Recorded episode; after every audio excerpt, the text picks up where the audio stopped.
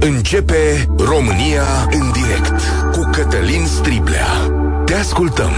Tu ești vocea care contează. Bun găsit! Bine ați venit la cea mai importantă dezbatere din România. Profesorii continuă greva și vor un angajament ferm al guvernului că acesta va mări salariile cu prioritate și nu în următorii ani, ci repede guvernul publică un memorandum, un monitorul oficial. Nici acesta nu este acceptat. Dar, pe lângă profesori, de ceva săptămâni se pregătesc de grevă asistenții medicali și alți lucrători din sănătate. Ei cer deblocarea atenției unor posturi, dar și sporuri calculate la nivelul actual al salariilor. Polițiștii ar fi protestat și ei pentru salarii, dar guvernul le-a dus lefurile la nivelul prevăzut de o lege a salarizării care fusese amânată de ceva vreme. Totuși, poliția protestează pentru a împiedica modificarea pensiilor speciale. Așadar, va fi o vară complicată pentru societatea românească, una în care vom asista la o criză bugetară suprapusă pe o încetinire a economiei. Foarte mulți bugetari cu salarii mai mici simt că au ajuns cu cuțitul la os și că este un moment bun să ceară ceva în plus înaintea anului electoral.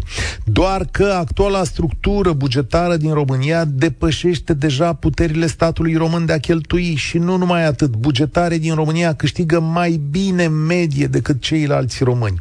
Ieri, la Piața Victoriei, liderul P N L, Ilie Bolojan, printre cei mai respectați politicieni din țară, a spus foarte clar ceea ce ar trebui, dar nu vrea să facă actuala coaliție de guvernare.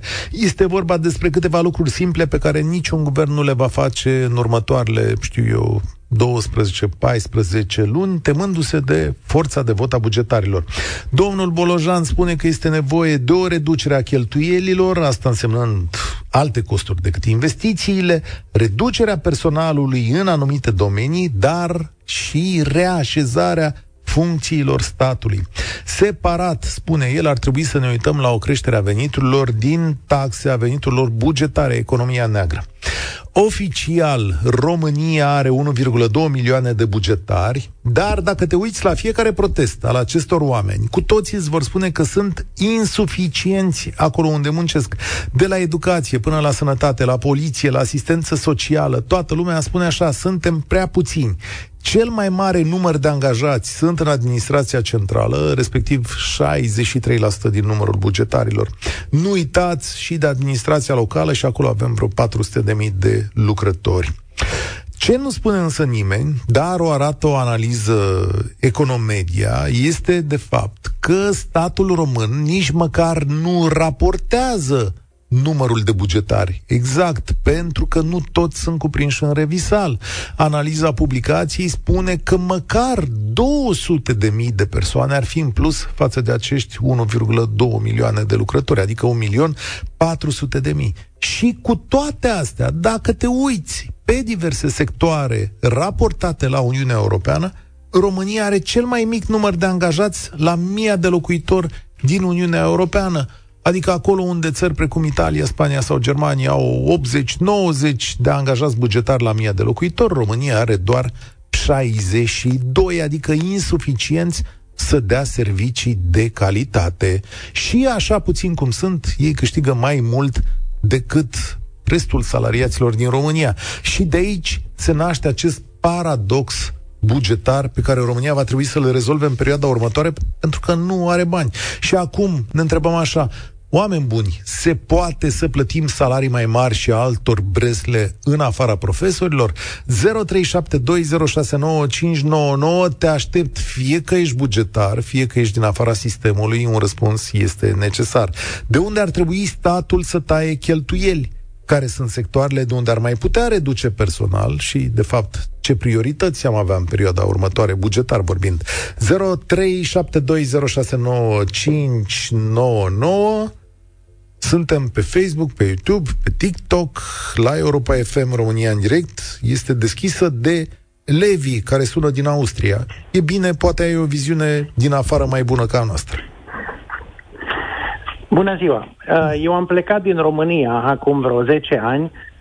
Nu știu în ce măsură viziunea mea s-a schimbat radical după ce am plecat, însă leformărite atâta vreme cât nu există un suport din state, respectiv cei care să producă bani, este o iluzie să credem că vom putea avea.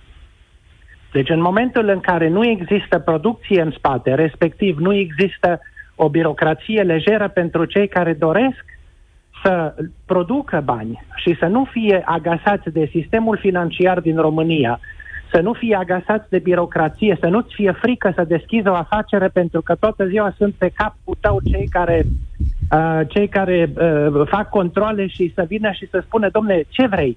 Uh, vrei o amendă de cinci sute de lei și te lăsăm în pace și îți faci treaba și uh, noi te lăsăm în pace, dar ne dai și tu niște bani în amendă oficială sau mai neoficială, aici nu mai comentez. Avem, acum, după am... atâția ani, sunt astfel Dar... de cazuri în România. Nu mai știu cât de dese sunt, cât de uh, complicate sunt.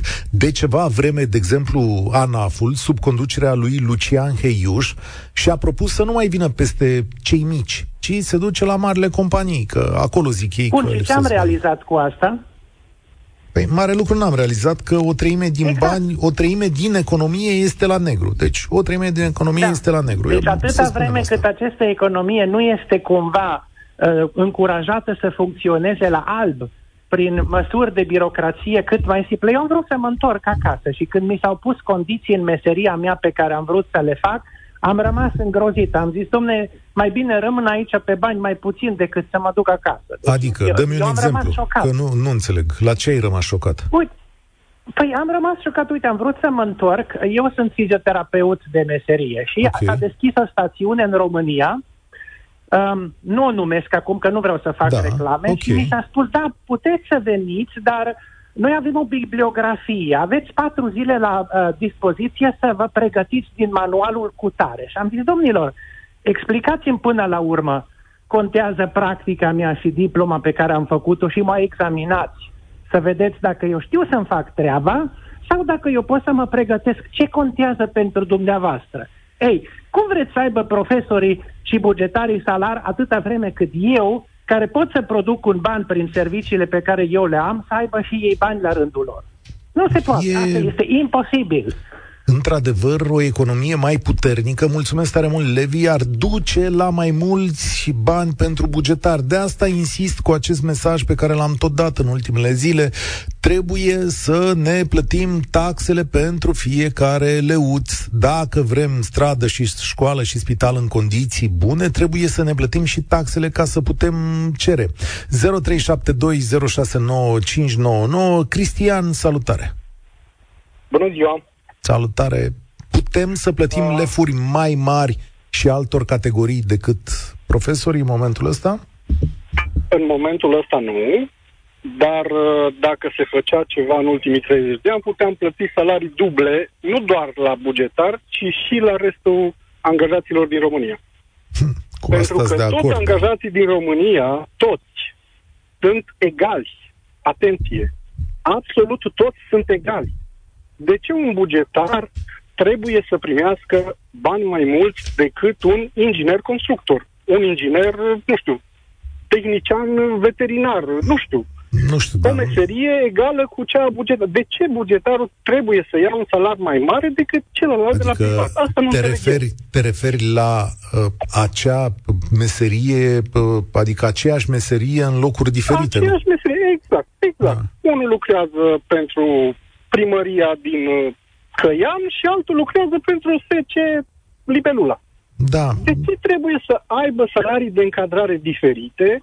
De ce la bugetar trebuie să le dăm salarii mai mari, că ei nu pot trăi cu trei mii cinci sute de lei pe lună și un privat poate să facă lucrul ăsta? De ce? Asta e prima întrebare. Păi, dar nu, dar nu, dar nu e o întrebare, nu, nu, nu e o întrebare corectă, pentru că piața muncii îți va da ție posibilitatea să-ți negociezi salariul și să pleci în diverse societăți, câștigând chiar peste un bugetar. Adică, teoretic, într-o lume normală, privatul tău, dacă îți vrea experiența de foarte bună calitate, ar trebui să ofere chiar mai mult decât uh, statul. Adică... Ceea ce, ceea ce îmi spuneți dumneavoastră acum este valabil uh, pentru ultimii, hai să zicem, cinci ani. Pentru perioada de acum zece, cincisprezece, douăzeci de ani nu este valabil ceea ce discutăm noi acum, pentru că atunci piața muncii era total diferită față de astăzi. astăzi piața muncii duce o lipsă acută, cronică, de personal în anumite domenii. Da. Și atunci putem discuta despre ceea ce mi-a zis dumneavoastră. Acum cincisprezece ani nu puteam discuta asta. Acum cincisprezece ani trebuia să uh, punem un egal între toți angajații și dacă avem zece lei pentru uh, concedii, să împărțim între toți angajații de la stat și de la privat. Nu doar la, priv- la stat să dăm bani de concedii, tichete de vacanță. Da, avem aici zece lei, îi împărțim la toți. Aici să știi că lei. legal, legal, angajatorul tău are posibilitatea să-ți dea voucher de vacanță. Chiar are da, această că, posibilitate. Doar că nu are niciun beneficiu după asta. Da, el plătește e adevărat. Odată da. T V A, impozit, da, da, impozit da. Pe salarii și așa, și mai plătește și după ăștia impozit, da? Pe ce? Când cel de la stat îi primește banii ăștia fără ca să-l mai intereseze de altceva. Absolut. E o diferență mare este, și una, legea noi. salarizării... O secundă, să fac acest comentariu. Da. Legea salarizării din două mii șaptesprezece, adusă de Olguța Vasilescu, cea care a mărit salariile bugetarilor peste piață, cum s-ar spune, a dezechilibrat foarte mult piața, așa cum spui tu, adică o grămadă de oameni care lucrau în domeniile voastre au zis, băi, mai bine la stat.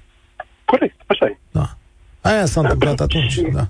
și mai, este, mai este un aspect foarte important.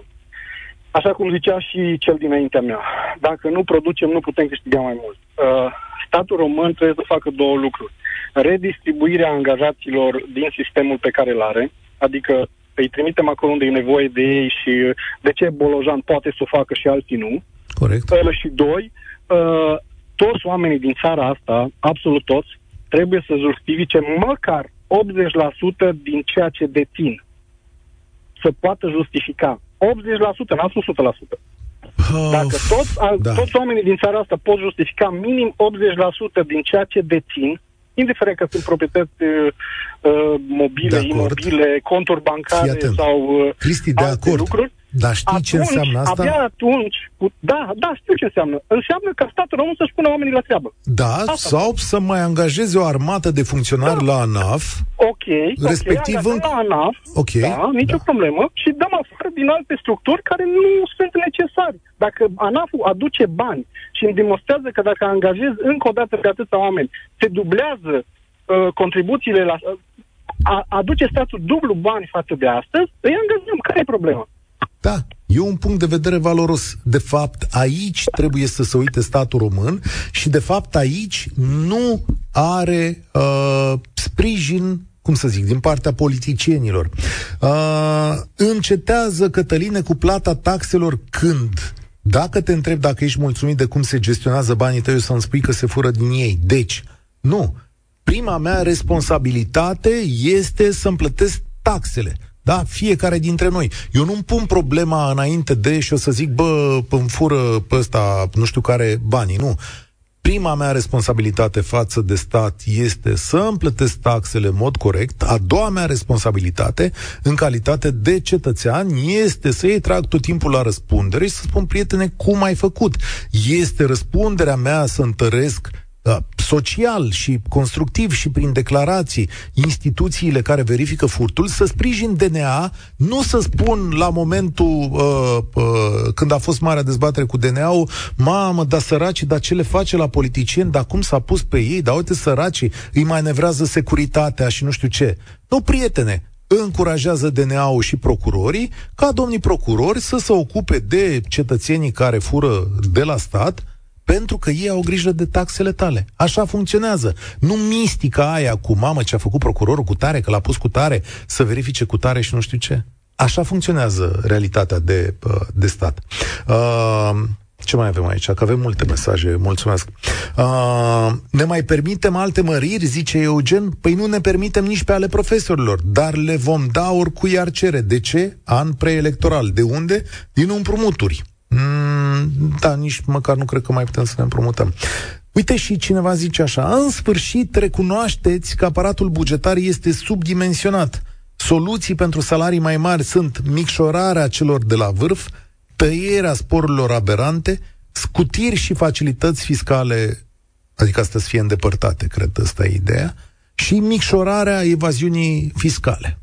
România în direct, Cătălin Striblea la Europa F M. Ia să vezi ce sare tot I T-ul dacă spui că trebuie să scoatem scutirea aia de acolo. Mm, Vlad, salutare, bine ai venit la România în direct.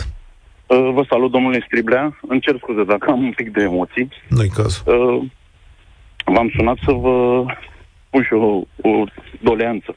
Vă rog, soția, da. mea este, soția mea este asistent medical cu studii superioare. Țin să menționez chestia uh-huh. asta și o să vă spun și de ce.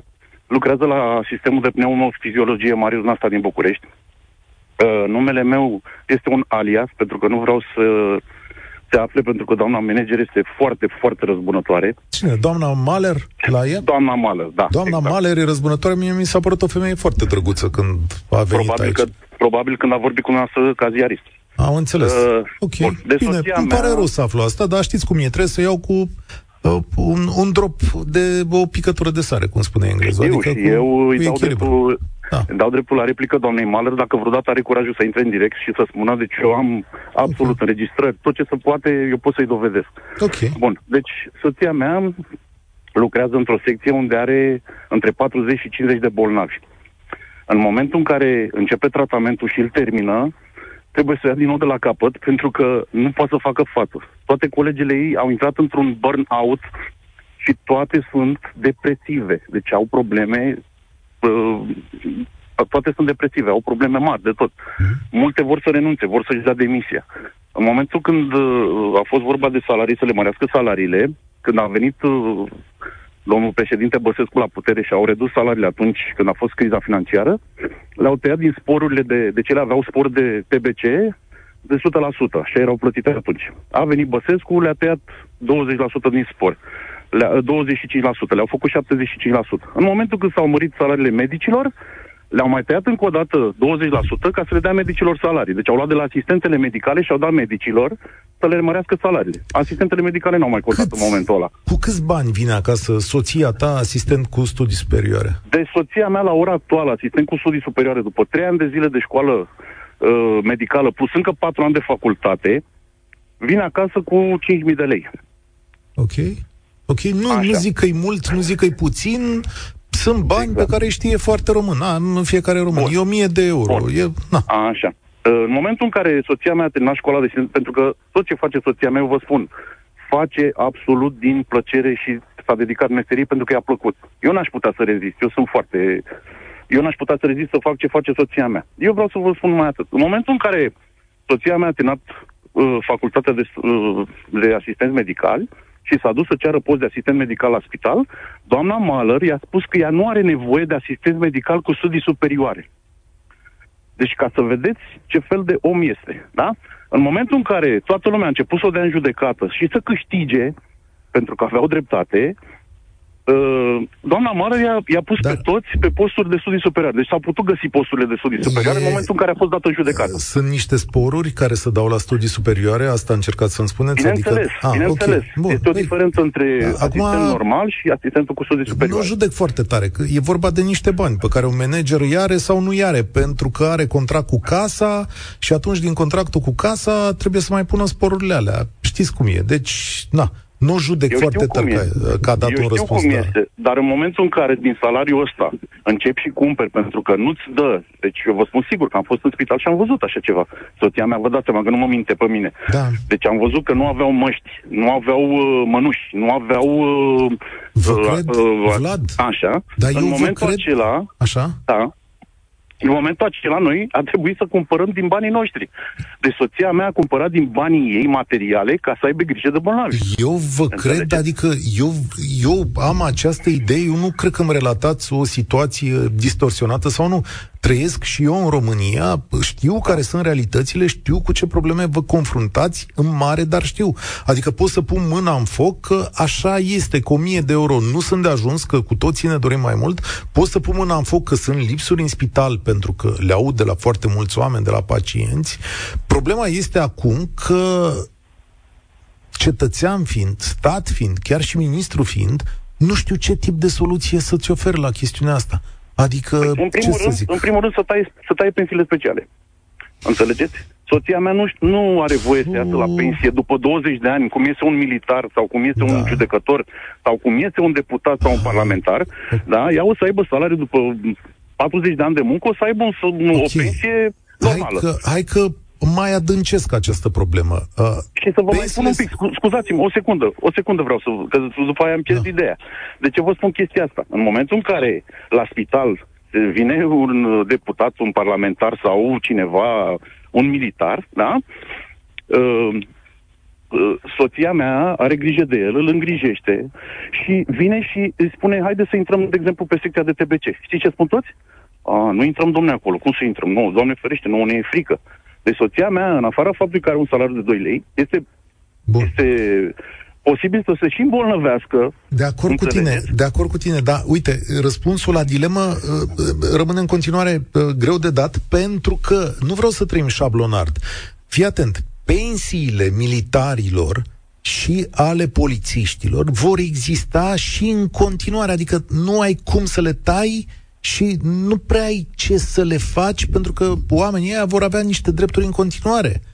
Pensiile speciale ale magistraților, ăia cât sunt în plată, nu știu, vreo opt mii de oameni, chiar de la, și poți să le tai, dar ele nu asigură decât un picuț, o picătură dintr-o mare de apă, pe care, sigur, poate să ajute niște oameni, dar nu pe toți oamenii care vor mărire acum. Situația e mult mai complicată în statul român decât simpla idee în care am spune, domnule, pensiile speciale, hm, da, le tăiem, putem să le tăiem la jumătate, dar nu rezolvăm foarte mare lucru. Da, am înțeles. Eu asta... Eu vă mulțumesc, vă mulțumesc mult de tot da. că m-ați ascultat. Da, eu ascult cu plăcere și știu, dar eu de asta vă dau o problemă complicată. Mulțumesc încă o dată pentru mărturii și vă aștept de fiecare dată cu ele. Știu prin ce treceți fiecare dintre, sau, mă rog, multă lume și vă dau, și vă dau crezare. Numai că uh, avem o, în față o problemă teribil de complicată și am să vă spun cu uh, mâna pe inimă că nimeni nu se apucă să o rezolve pentru că e foarte dureroasă, da?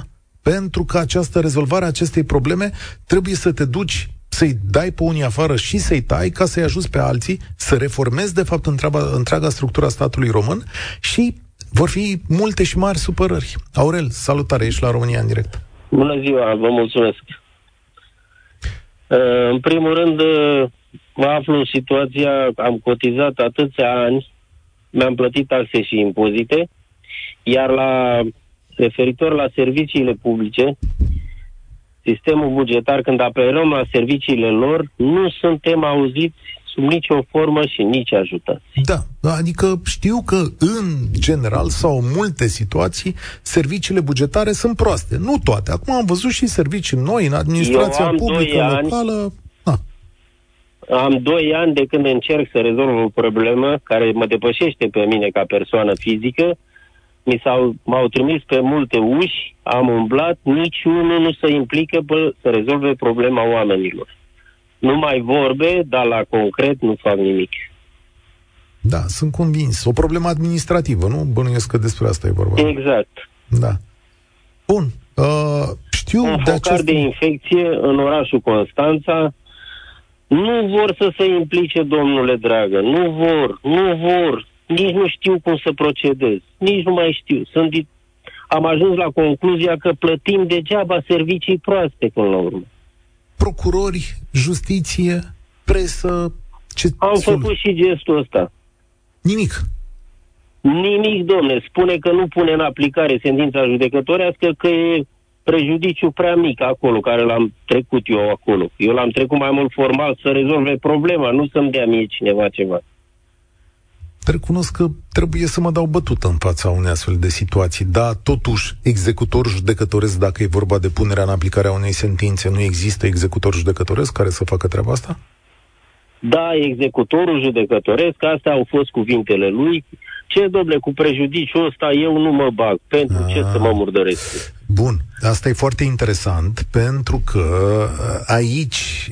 Mihai, chiar notează-ți odată o discuție despre această breaslă, că am auzit foarte multe lucruri interesante. E un fel de stat în stat și replica asta am mai auzit-o exact când vine vorba de prejudiciu, pentru că se lucrează cu un comision și acel comision nu e îndestelător pentru munca lor.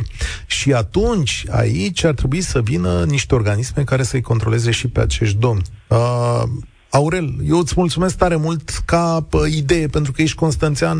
Uh, poate Feri Predescu, corespondenta noastră, să te ajute pe astfel de, de probleme, dacă poți să o, să o cauți și să-i lași o notiță despre povestea asta care nu are niciun fel de sfârșit. Valentin, salutare, ești acolo? Te salut, numai bine. Da. Vrei să-l auzim înainte de a vorbi pe domnul Bolojan, să vezi ce a zis ieri la, România, la Piața Victoriei, că a zis ceva foarte interesant. Da. Despre ea, hai să dați-i drumul la domnul Bolojan, că el a venit cu o soluție. Uh, și dacă uh, s-ar pune problema ce s-ar putea face, este clar că acest guvern sau un guvern care este pe ultimele zile de mandat, e greu de spus că ar putea face mult mai mult.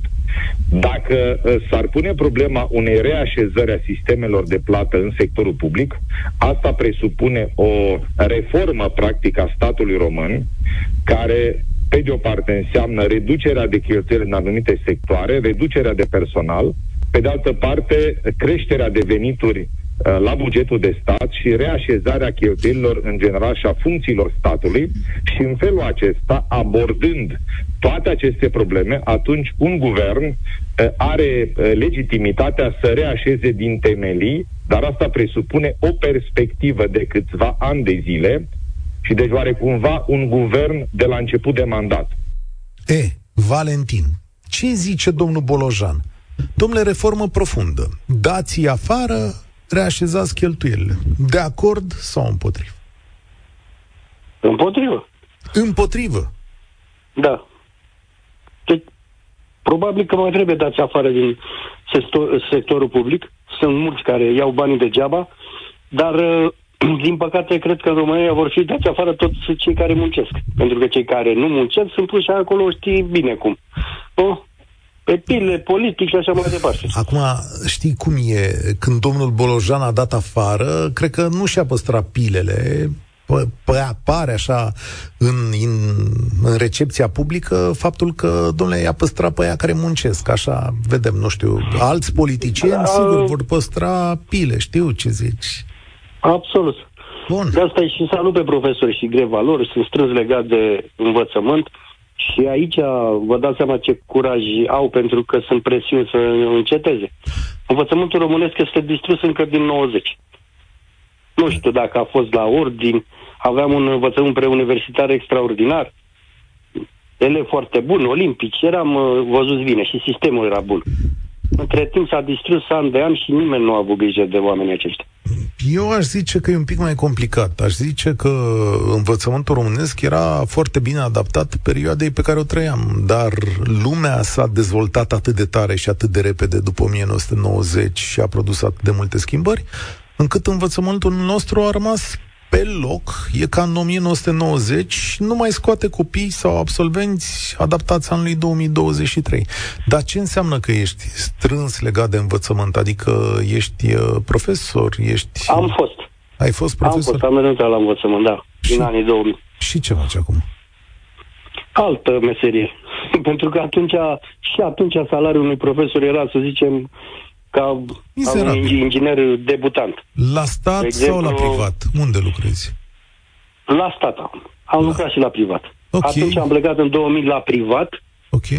Uh, și aveam un salariu, eram în al doilea sau trei ani aveam vechime, iar mama mea, profesoară de treizeci și ceva de ani, avea salariu cât al meu. Deci... Uh... Și la stat ce lucrezi? Funcționar? Uh, știu eu, ce, ce faci la stat azi?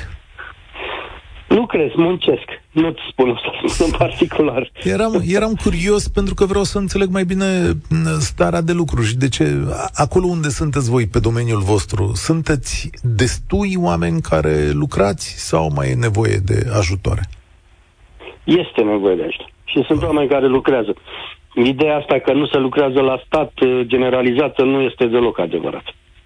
Poate în unele domenii sau în unele, pe la, nu știu ce să zic, pe la primării, pe la funcționari care se plimbă hârtii pe acolo, o hârtie toată ziua, la noi se muncește. Am mai și sunat... nici nu sunt salariile chiar așa de mari. Am mai sunat lume pe aici și a zis așa, domnule, într-un birou de bugetari, cum e la tine, doi sunt de ăștia care muncesc și doi sunt pile și neaveniți care iau banii degeaba. E o situație pe care o recunoști? Nu, la noi nu. Dar probabil că sunt. De ce să vorbesc? N-am înțeles. Ok. Bine, îți mulțumesc pentru punctul tău de vedere. Pă... Da, sigur că dacă îmi trebuie un bugetar și spui astăzi, doamne, mai nu chiar trebuie pentru că muncesc. Și eu am conștiința despre mine că muncesc. Nu? Poate nu muncesc cel mai bine, poate nu muncesc la fel în fiecare zi, dar fiecare om luat în parte îți va spune, doamne, v-am muncit. Cert este că în momentul în care tragi linie pe zero în România, este un mare minus. Și minusurile arată așa. Calitatea muncii este mai jos, media salariilor e mai mare la stat decât la privat, totuși statul are nevoie de o grămadă de oameni pe care nu îi găsește și la final noi nu reușim să susținem acest aparat de stat, nu mai avem de unde să plătim. Și atunci, Tibi, ce facem? Salutare! Salut! Eu am impresia că voi acolo în București, în bula voastră, nu prea înțelege ce se întâmplă în țară. E posibil.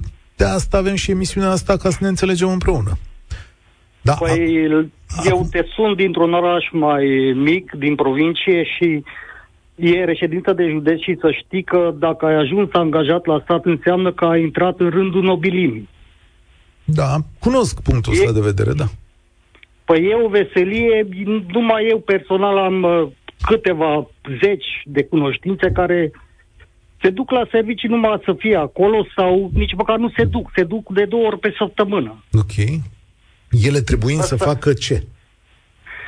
Diverse chestii, nu contează. Păi, e am, import... fost, am, am fost într-un birou acum vreo două, trei săptămâni și știi ce făceau? Era o angajată mai tânără și învățau să danseze. Țineau okay. acolo o oră de dans. Ok. Asta e la administrație publică centrală sau nu, locală? locală. Locală. Locală. A fost, okay. la, a fost la locală. Ok. Bun. Și încă o chestie la care aș vrea să punctez, pentru că nu cred că e corect cum prezinți tu lucrurile. Uh, și, uh, adică, uh, când... Uh, compari uh, procentul uh, adunat din P I B-ul Germaniei cu procentul adunat uh, la P I B-ul din România. Da, corect. Dacă ne uităm la statistici, lucrurile sunt uh, diferite, le da, poți interpreta în fel da, și chip. Dar trebuie să vedem și de ce. În Germania, la, la raportul dintre angajați la stat și la privat este de nouă la unu. Adică nouă angajați la privat și unul la stat. Da, în la noi cum e? trei virgulă cinci la unu. Da, cam așa, da, cam așa e. Da.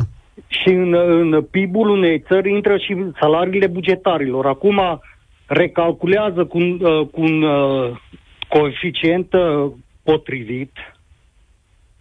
Ok. Uh, uh, Adică Redu zici salariile... tu că la mia, stai puțin, vrei să spui tu așa, că la mia de locuitori, în aceste condiții spuse de tine, e bine că, adică e posibil că în Germania să fie nouăzeci de oameni la mia de locuitori bugetari, în timp ce în România ar trebui să fie nouăzeci împărțit la trei, trei virgulă cinci. Uh, nu, da, avem șaizeci și două da, de mii. Nu, nu asta e ideea. Da, care e ideea?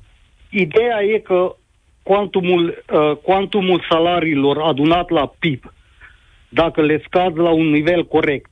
Da. Și uh, da, noi plătim cal... corect. Știi ce vrei să spui? Că noi plătim cel, cel mai mare salariu pentru bugetar raportat la P I B, respectiv treizeci, exact treizeci și șapte la sută din P I B, dacă nu mă înșel, este dat pe salariile bugetarilor, plus pensii și ce mai acolo, aproape uh, uh, tot venitul nostru bugetar se duce pe uh, genul ăsta. Și, da. da, și vreau să mai spun că uh, P I B-ul ăsta e, un, un număr, e o sumă artificială, suma asta nu există de fapt.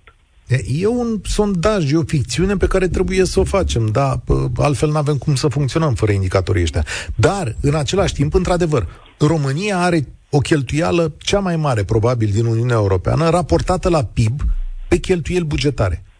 Și încă, încă o chestiune, dacă îmi permiți. De ce nu se adună atât, atâția bani? Pe, să, să luăm în considerare că industria din România e pe uh, capital străin în mare parte și comerțul la fel. Oamenii ăia n-au venit aici să ne aducă nouă bani, aduc, au venit mm. să facă profit.